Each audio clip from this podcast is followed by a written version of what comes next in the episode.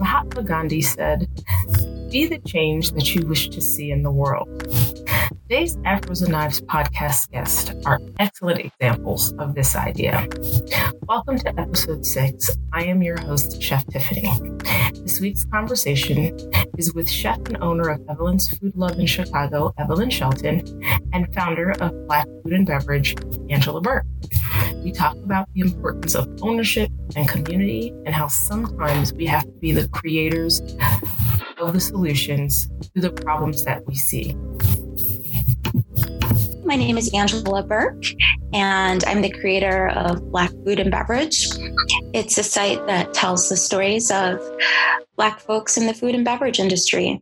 Um, prior to creating that site, I was and am a food marketer. So I've spent about 15 years or so working with different food brands, restaurants, chefs, things like that, helping them with their marketing and PR.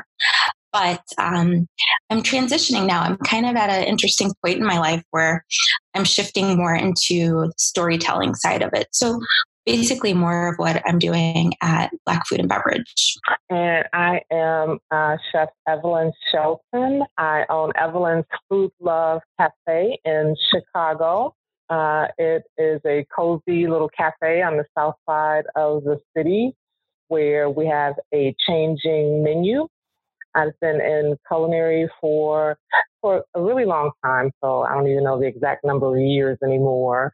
Because even when I worked in corporate America, I also cooked and did some catering and personal chefing on the side. So, uh, so it's been a lot of years. Um, but it's been about 10 or 12 years since I finished culinary school and left uh, corporate America altogether. Uh, went to culinary school, worked in several culinary positions, including chef trainer, chef manager. Um, I worked as an executive chef with uh, the Morrison division of Compass Group. Compass is the largest food service management company in the world and uh, eventually became a food service director. Uh, so I had the culinary piece of it, uh, front of the house and the back of the house always wanted to open a restaurant. I thought it would be something a little different than what I actually opened. Uh, but I did get it open, and we've been open about two years, a little bit over two years now, and uh, doing pretty pretty well. So we're located on 55th and State Street in Chicago, but we also have a presence inside of McCormick Place, which is the largest convention center in North America, and uh, we're hoping to expand even more this year. How did the relationship between the two of you develop? Like, how did you cross paths, and what kind of work have you done together? Um, and uh, speak a little bit about where your relationship will likely go in the future. Well, it started with Black F and B. Um, so the first round of BFB launched in 2018, the winter of 2018. And at that time, I heard of Evelyn and I was aware of her restaurant and the work she was doing. I believe I first heard, heard of her from uh, Korsha's podcast. And so, and uh, Hungry Society. And so I was extremely interested in her whole story and just the way her, her entire strategy for building her restaurant. So um, I reached out to her, but you know, my email was sent to her junk box. I think so. She didn't even know that I emailed her for the first round. Anyways, we happened to have connected at a different event. And I was able to get her on the second round of Black Food and Beverage, which lucky me. Um, so we had just a wonderful conversation. That was um, probably, geez, when was that? Earlier this year. My dates are all off, but probably in the winter of this year that I did the interview with her. And um, when you sit down and talk with Evelyn, you really just, one, you feel like you're instantly at ease because she's such a genuine person. But two, you're just, you want to take notes basically because she's just full of so much wisdom about the industry. And she's a veteran, so she's just seen it all, done it all. Um, so it's just very interesting to speak with her. Um, so moving forward, I mean, I just want to be Evelyn's friend. She's amazing. yeah, who knows what the future holds? But she's just doing outstanding things, and she's just one of those people you just you have to support. You feel like you have to just support everything she's doing. I hear that. Uh, and chef, like, what was your because I mean, if that message fell into your to your spam, um, how, how, did you how did you root through that and eventually discover that someone was that they were reaching out to you to um, to be part of the class of the, the 2018 class for for Black F and B?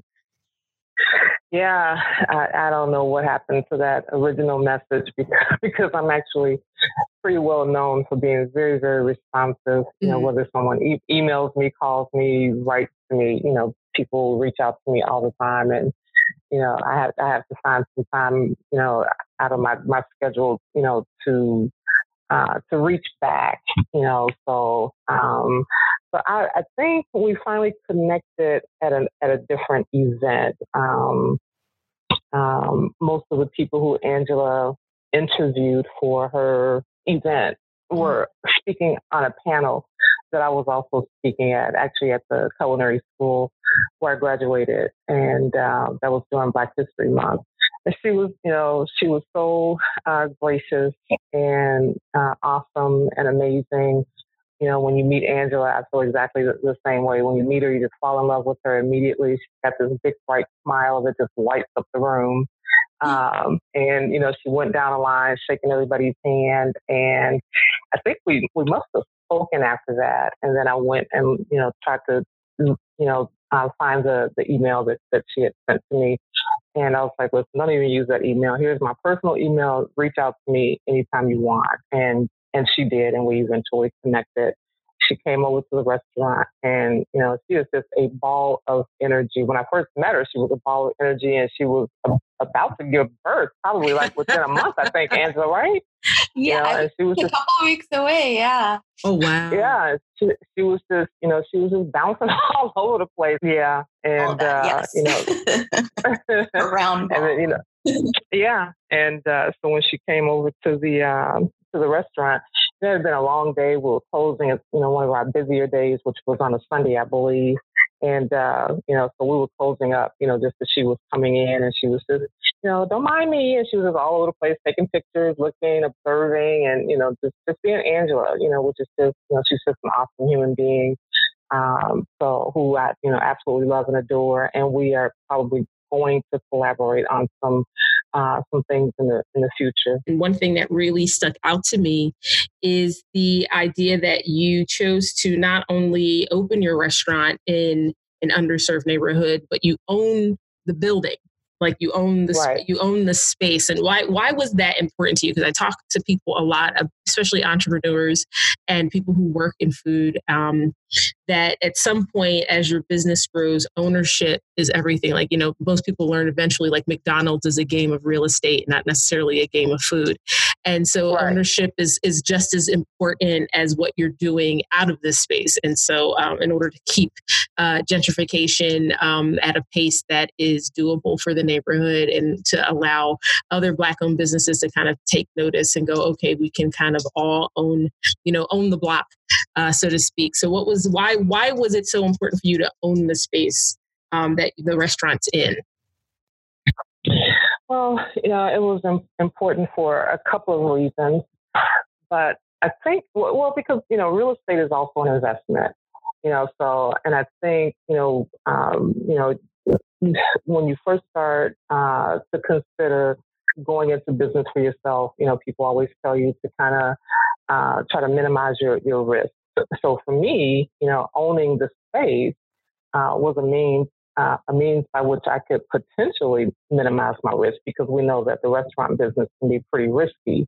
Right, so right. it's, it's risky in and of itself. You know? Right. And now, so so then I, I, make it, you know, doubly risky by going into an underserved community, you know, uh, because, you know, just being risky isn't enough for me. It's got to be riskier. Yeah. So, oh, yeah. Uh, right. You know, so, uh, so, you know, my thinking was, you know, if things don't work out exactly the way I plan, you know, then at least I have, you know, this building uh, that I can sell and recoup uh, most of, if not all of, you know, and maybe even some profit, you know, of my initial investment.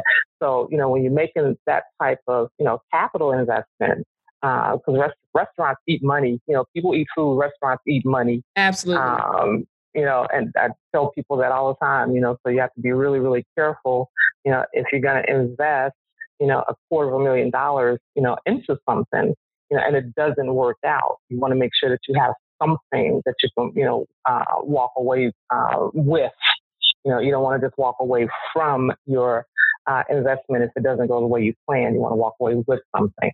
And so this was my way of kind of uh, ensuring that, you know, that that would happen. So because that, even though it's an underserved community, it is also a developing community. Right. So uh, hopefully this will have been, you know, a really smart idea um, mm. at the end of the day. So, you know, that's left to be seen. Uh, I didn't still question myself like this was either really smart or really stupid. I'm not sure which one, but uh, we but we will see. So, right. Uh, so so that's why. Okay, I mean, a couple of my conversations so far with other um, with other women have definitely come into the into this particular talking point, and it's really about how do we assist and support each other. Um, there's a it's it's just this interesting phenomenon for me to watch uh, the Black community kind of invest their dollars into other neighborhoods and other communities so quickly. And then um, when it comes to their own neighborhoods and their own communities, there is a tremendous amount of skepticism and there's like a lack of trust. And you have to really put down roots in a neighborhood for them to like trust that you're going to be there and that you're not going to abandon ship. And then they kind of start to um, and put their dollars there because you you'll get people from out outside of the neighborhood coming into a store into a restaurant uh, before you get the ones in that neighborhood uh, to do it. And so I've, the question i've been asking is and this is for both of you is what what needs to change what part what, what part of the conversation needs to change within the african american community um, at large to get us to trust each other more when it comes to this space to the space in the spaces of like business and entrepreneurship and commerce and um, enterprise. Angela you want to take that? Ooh, well I'll start off by saying that I think we need to be in, you know, both of those spaces. We do need to be in our communities. We also need to be outside of our communities. It's very important as well.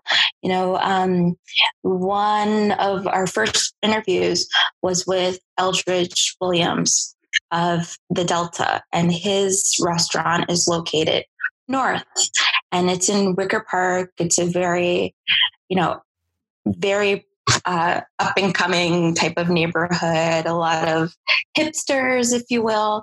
But there, there are a lot of different restaurants, some really big name chefs that have a presence there. And he's one of the few Black owners in that neighborhood.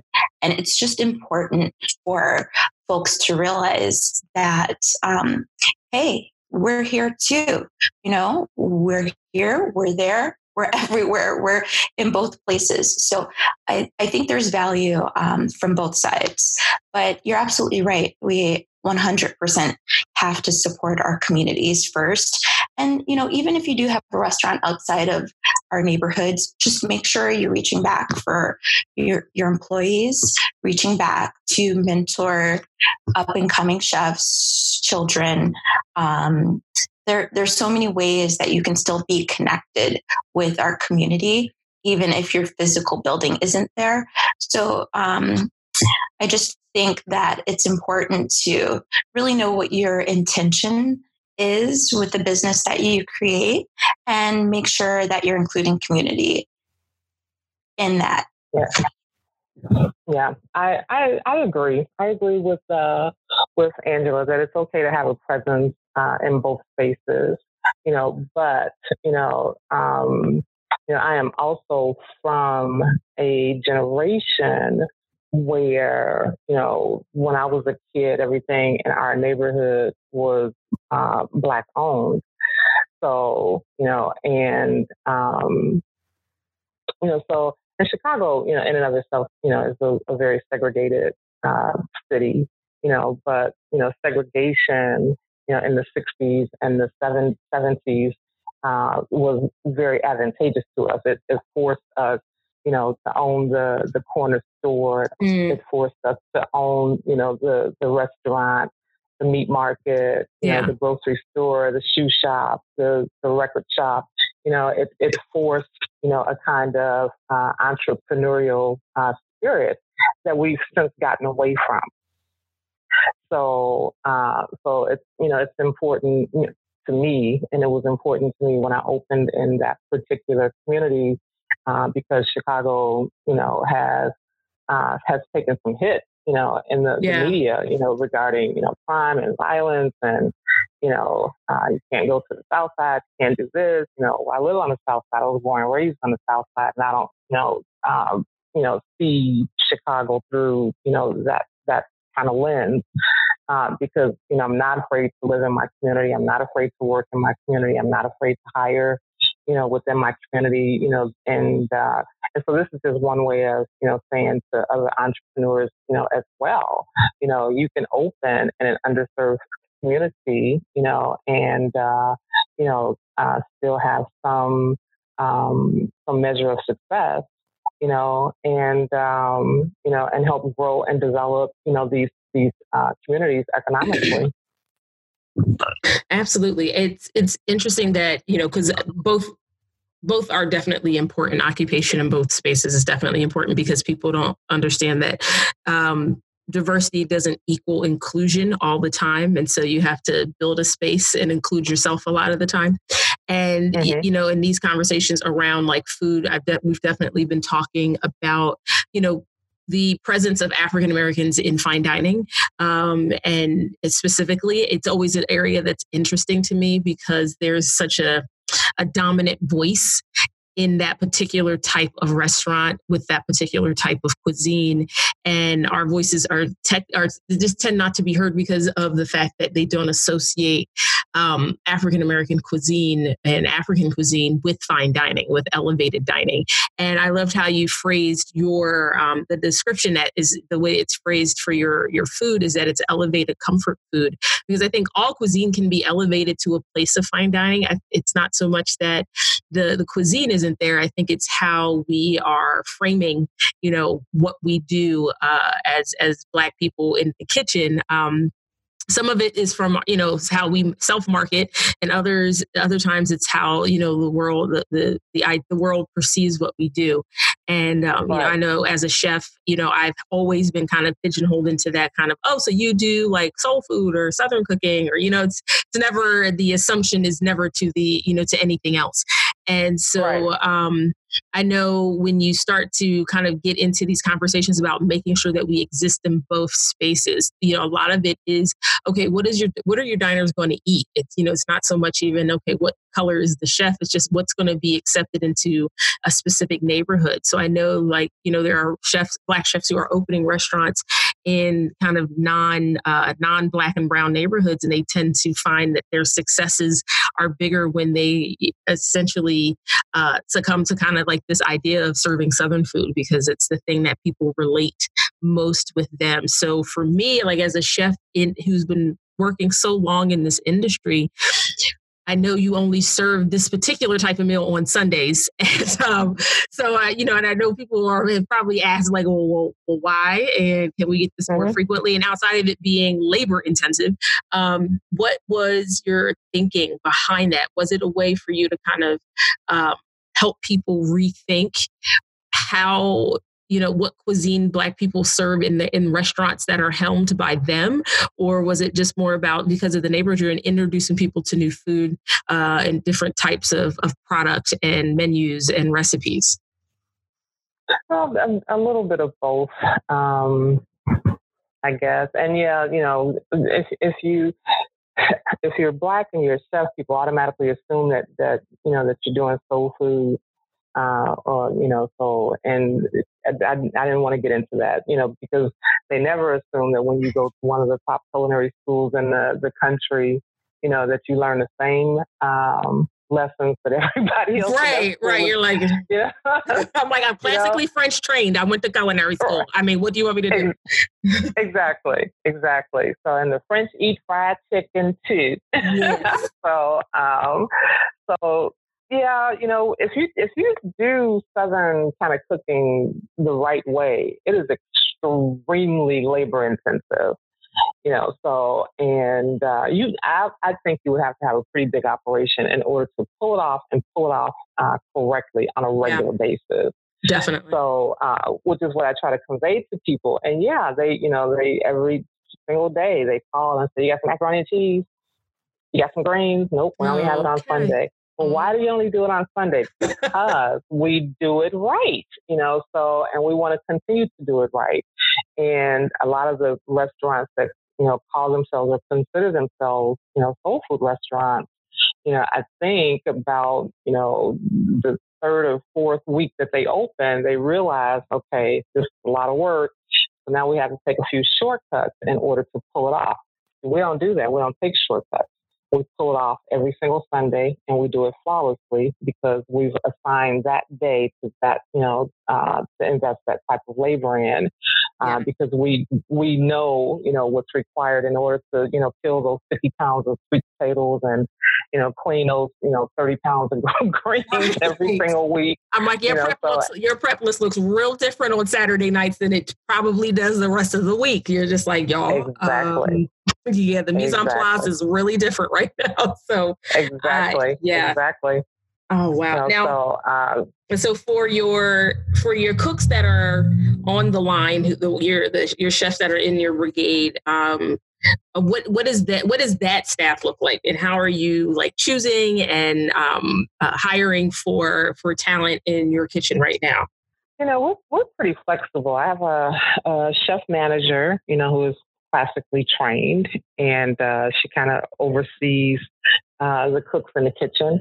And so we've we've had all manner, you know, of cooks and levels of experience uh, in our kitchen because we also work, you know, with programs, uh, culinary, you know, training programs through, uh, for example, uh, agencies, social service agencies that that have, you know, maybe a 14 or 16 week culinary program, and they need somewhere to place their uh, their interns. So, you know, we bring those interns in and we're happy to work with them and, you know, we're happy to teach and, and train. And, you know, if we teach them, you know, well enough, you know, then we get to, to hire them directly into the, the kitchen. You know, so, uh, and I've, I've done that on uh, many occasions. So we hire people who are, you know, experienced culinarians, but you don't have to be.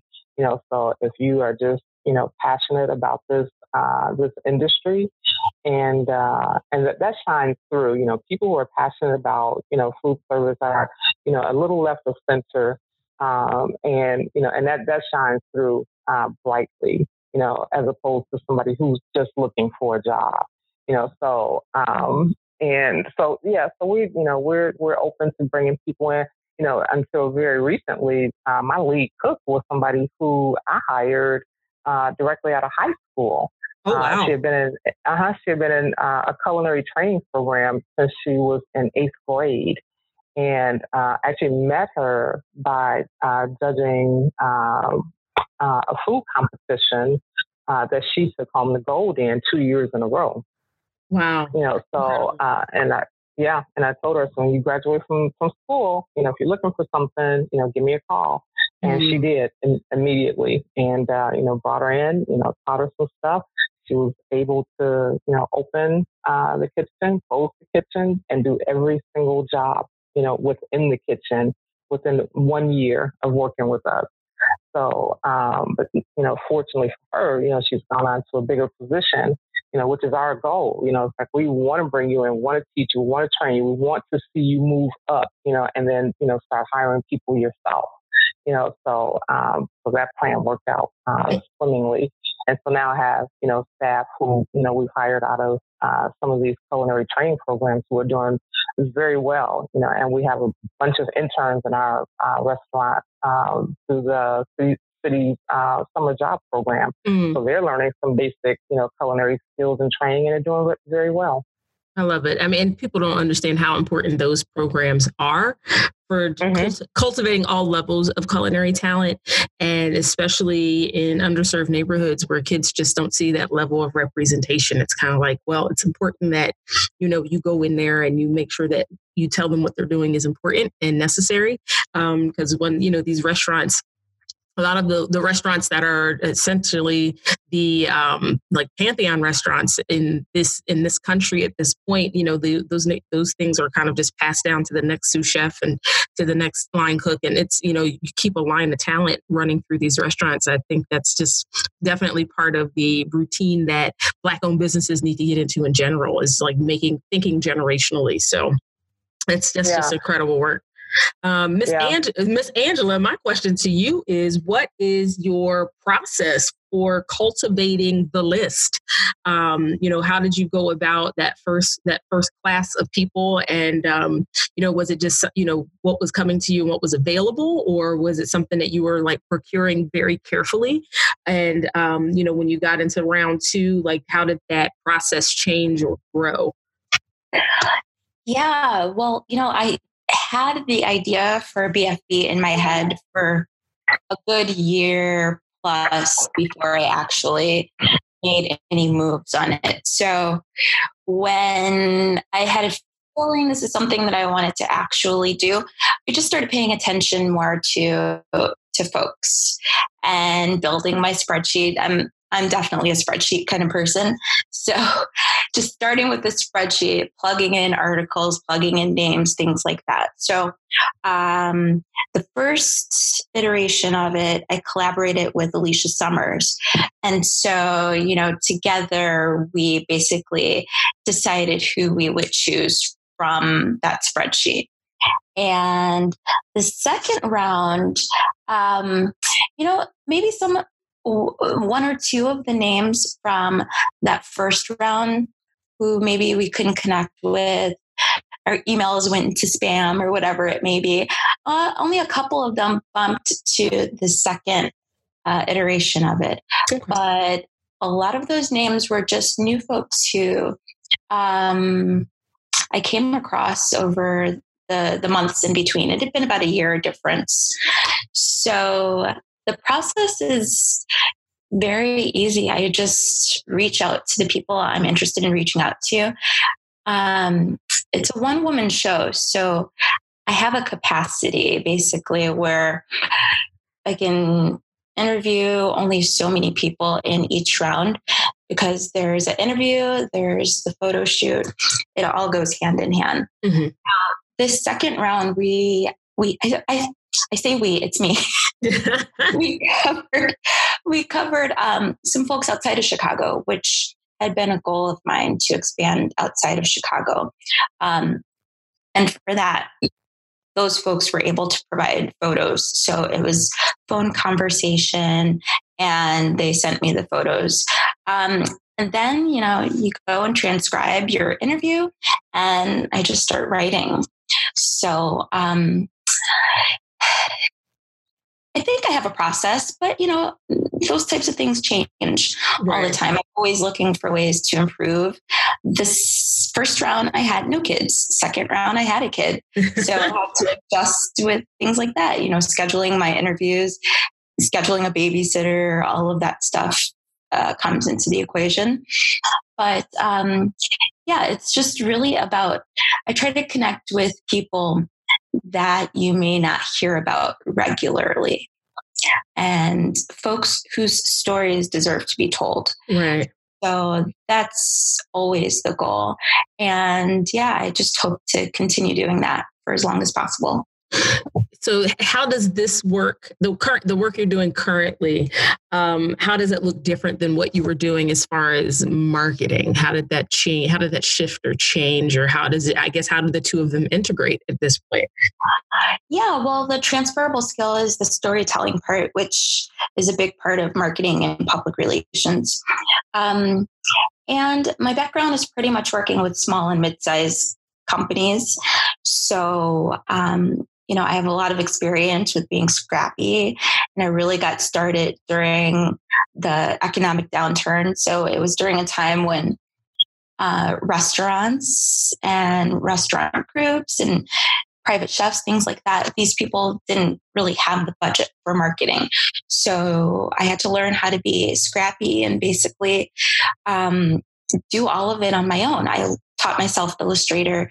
I taught myself, you know, how to build a website, these types of things. And so when it came to Black food and beverage, I pretty much built the site myself and I already knew how to do a lot of different things. I taught myself photography.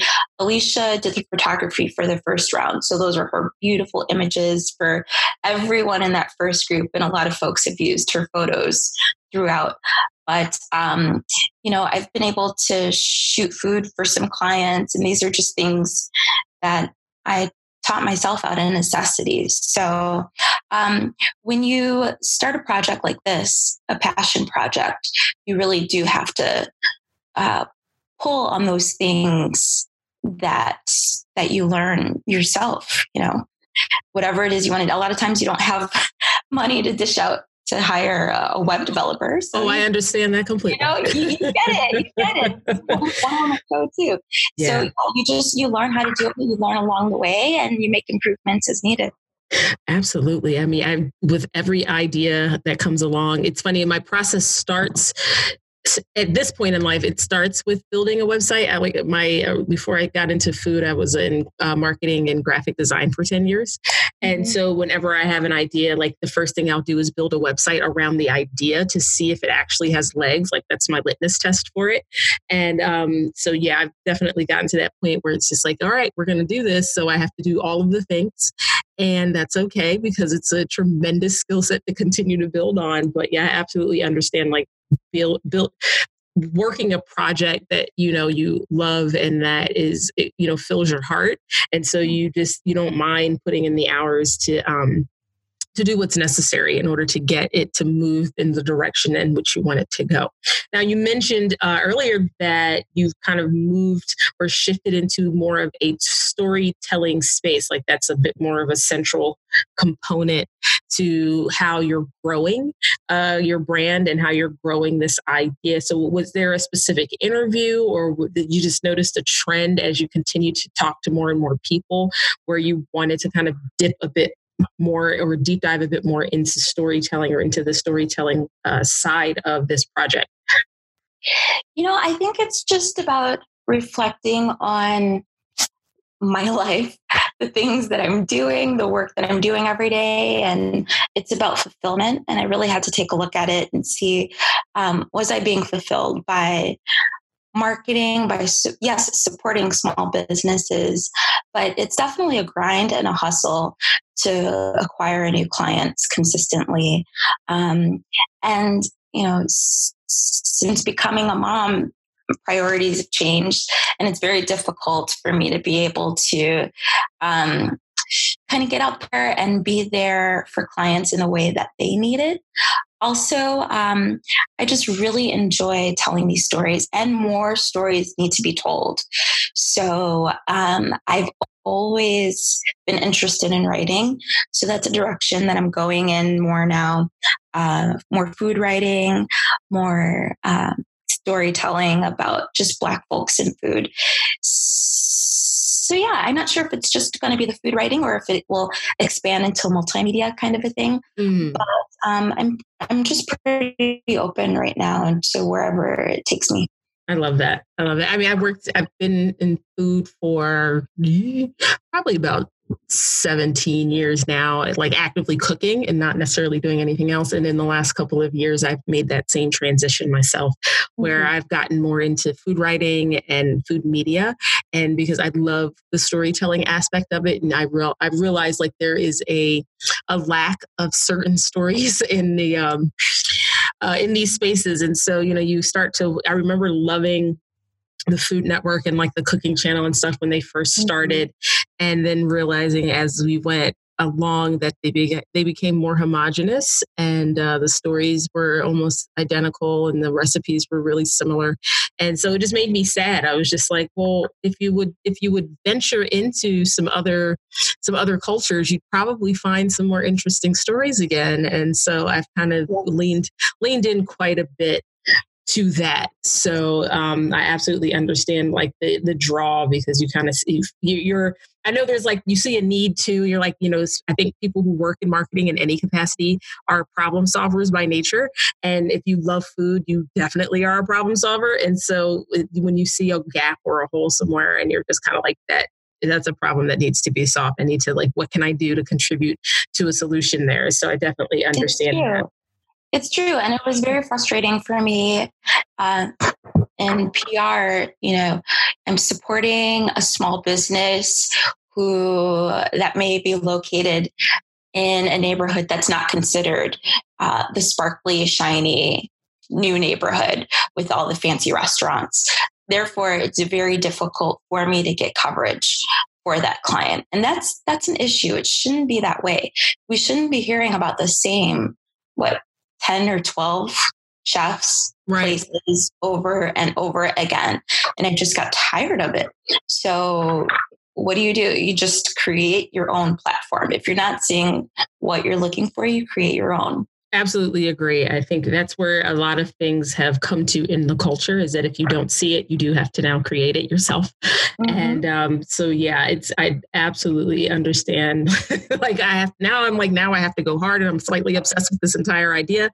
But, um, you know, it's, it's so necessary. And I kind of, you can get easily sidetracked too in like dipping your hands in other things. So, definitely finding a focus um, is necessary. So, uh, I totally get that, and I appreciate the fact that you just went ahead and just dove head head first into the entire process. So um, you know, we definitely need platforms and voices like like Black Food and Beverage because. Well, I only say that just to encourage other folks. Yes.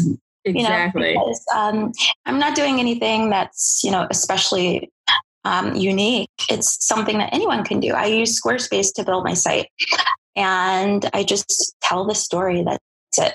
And anyone can do that. And we need more folks to do that. So if, you know, yeah.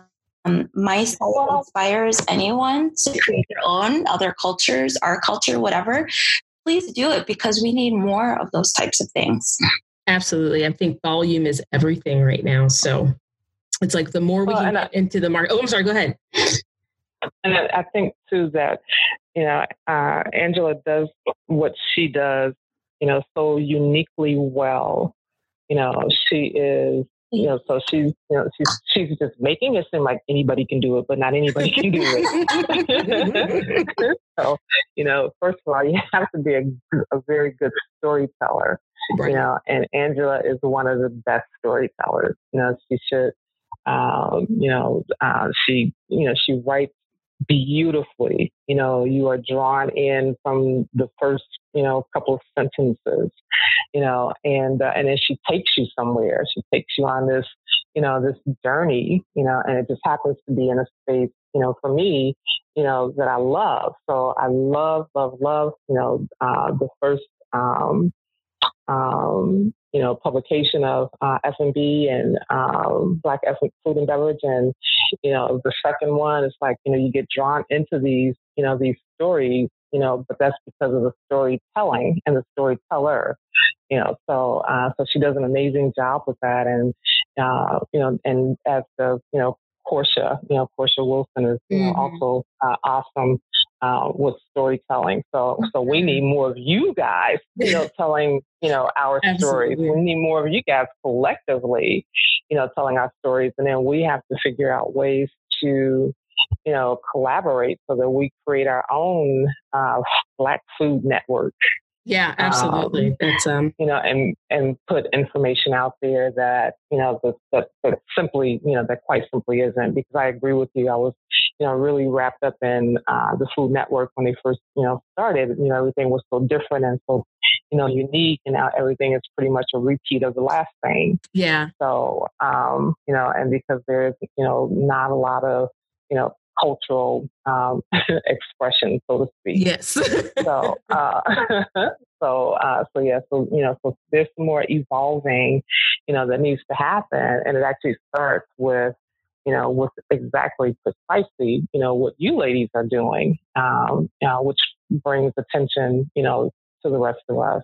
So absolutely, absolutely. Well, thank you both. Thank you. Thank Evelyn. you. I mean, I, you know, on that vein, um, you know, what is because I always like to talk about, you know, solutions that are working and things that are out there to be excited about. So, um, this question is for both of you. Like, what have you seen of the industry or within the industry that you are excited about, that you are looking forward to, that you want to see more of outside of us, you know, creating more spaces in media for our voices and our stories? Um, you know, who are you? What are you reading right now, and who are you following? What chefs are you excited about, or you know, um, you know, people who are working in food and beverage, like in hospitality, like what what are you kind of sinking your teeth into right now? Um, Angela. Well, here locally, uh, Chicago Tribune, the food section, their editor is a Black woman, Sade Carpenter. She just led an entire month of food coverage on the South Side, and not just the South Side generally, but Black South Side specifically. And the fact that she did that for such a large publication, that means something. And so for an entire month, month they had coverage on Black South Side Chicago. And it was different articles and different aspects of the food scene and the food culture, but very well done. And everyone should really take a look at it. Wow. Okay. Wow. Okay. I know. I'm like, now I need to, okay. I I need to go get online and find me a digital subscription or something. you know? Like, oh, oh wow. And uh, for how about you, Chef? um, you know, I think what excites me about the, the food industry is, you know, that there are just so many opportunities to, to do so many different things, you know, within the space. Um, you know, so, you know, I talked some, to some friends, you know, who are in the, the business and who have been in, in the business for years and, you know, and who really struggled uh, when they first started, you know, 10, 15 years ago. And, uh, you know, who are now like, you know, very supportive, very encouraging, you know, always, um, you know, encouraging us to take advantage of, you know, all of the opportunities that are available today that were not available maybe even, you know, five, six, seven years ago, you know, like the, um, um, you know, the Foodas and, you know, the Uber Eats and, you know, right. things of that nature, you know, which can bring uh, uh, an additional revenue source, you know, into your business, you know, and, and keep you afloat. Um, so I'm excited about that. You know, I'm excited about uh, something that I learned recently uh, with Blue Cross Blue Shield uh, insurance company, you know, they have um, a sector uh, called Blue Cross Blue Shield Institute, mm-hmm. uh, which is headed headed up by an African American uh, doctor, uh, Dr. Trent Haywood. And so they have been exploring uh, and actually launched a pilot program this past February to bring healthier food options to underserved communities.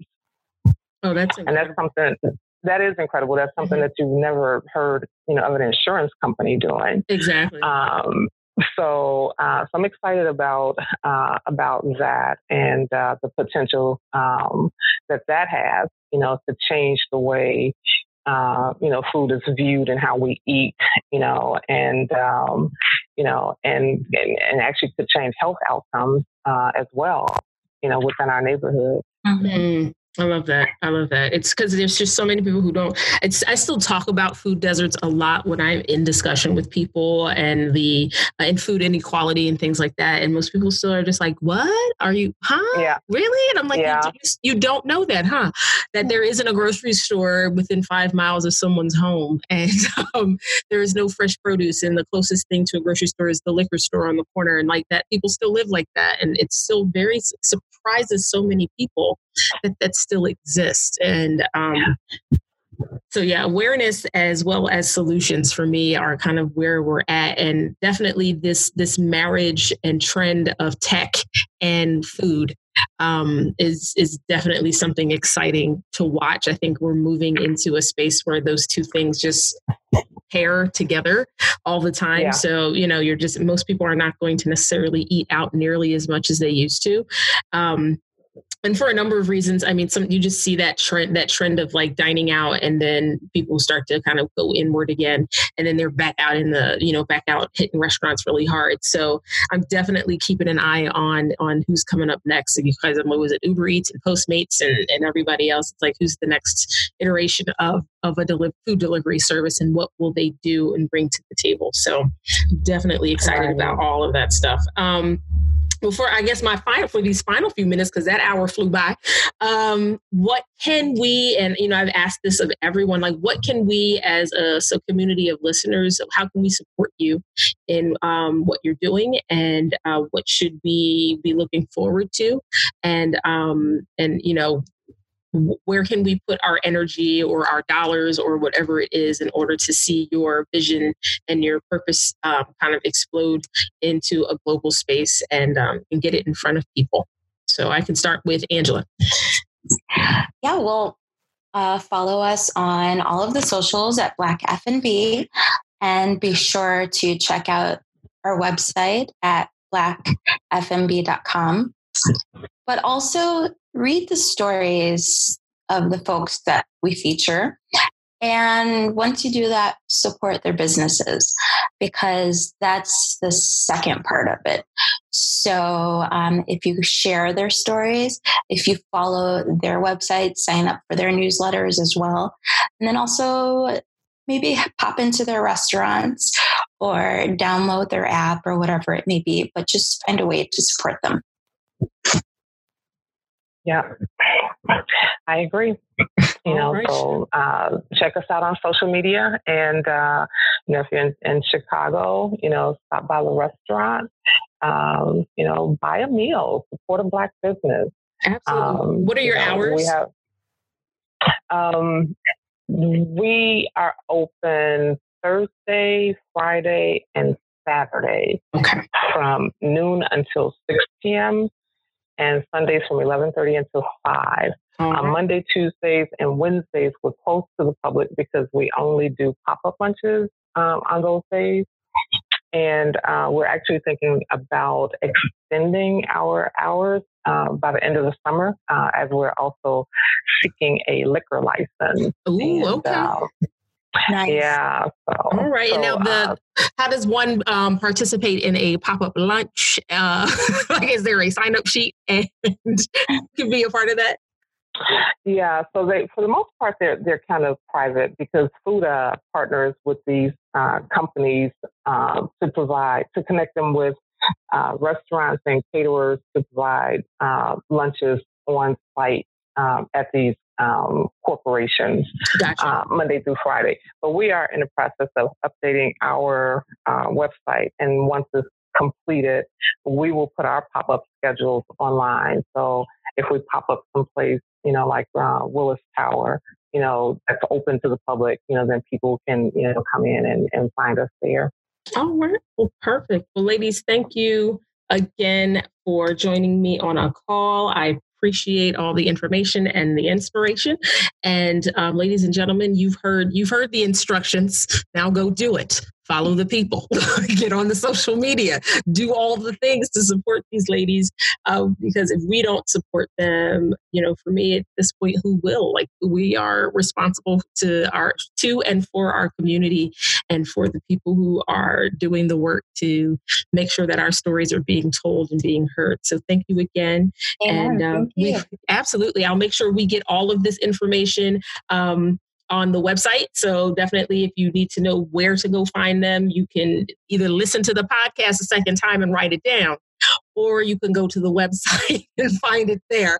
So, um, but yes, thank you so much. And you ladies enjoy the rest of your night. Um, and we will definitely be catching up with you all very soon. I definitely plan on doing kind of a, a catch up episode where we kind of talk about where everybody is um, since the first, since our first conversation. So I look forward to seeing where, how things grow um, in the next, in the coming year. So thank you again. Thank you for listening in on this week's conversation with Chef Evelyn Shelton and Angela Burke. I'm excited that you have joined our community of thoughtful, ambitious, and informed listeners. I love to share the stories and experiences of inspiring and passionate people. If you enjoyed today's episode, be sure to leave a comment. I'd love to hear your feedback. Listen to the Afros and Knives podcast on iTunes, Anchor, Google Podcast, and Spotify. New episodes are available every Tuesday. Don't forget to like us on Facebook and follow us on Twitter and Instagram. Thank you again for listening, and we'll talk again next week.